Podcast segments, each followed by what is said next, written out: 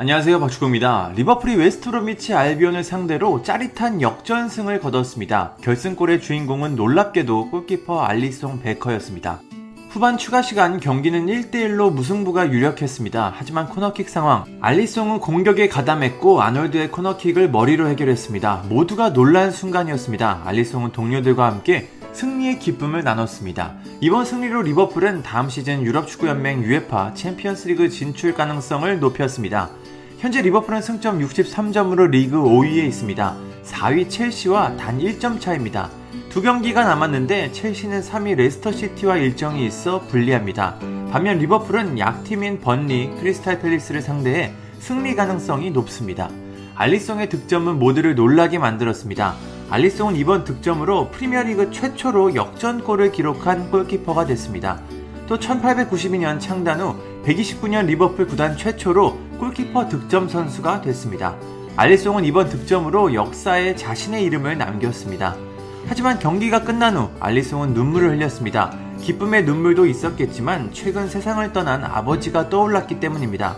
알리송의 아버지 조제 어거스틴 베커는 지난 2월 집 근처 댐에서 수영을 하다가 실종이 됐고 결국 사망한 채 발견이 됐습니다. 현지 언론들은 다이빙을 하다가 익사한 것으로 추정하고 있습니다. 이 소식을 들은 알리송은 충격에 빠졌습니다. 당시 알리송은 코로나19 사태 때문에 아버지의 장례식에도 가지 못했습니다. 이후 심리적으로 큰 어려움을 겪으며 부진에 빠지기도 했는데요. 이번 경기 후 알리송은 정말 오랜만에 인터뷰에 응했습니다. 먼저 그는 지난 시간들이 너무 힘들어서 오랜 시간 인터뷰를 거부했다.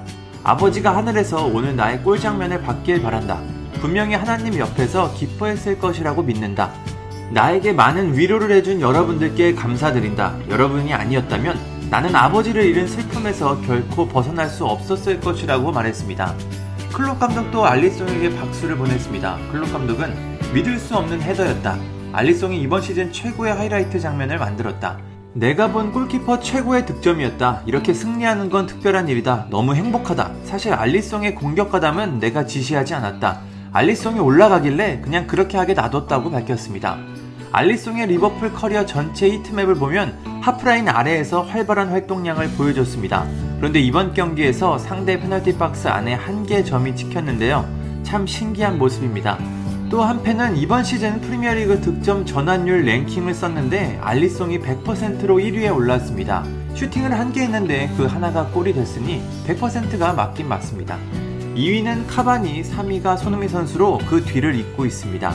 알리송이 참 대단한 경기를 보여줬습니다. 과연 알리송이 리버풀 역사에 어떤 골키퍼로 남게 될지 궁금합니다. 감사합니다. 구독과 좋아요는 저에게 큰 힘이 됩니다. 감사합니다.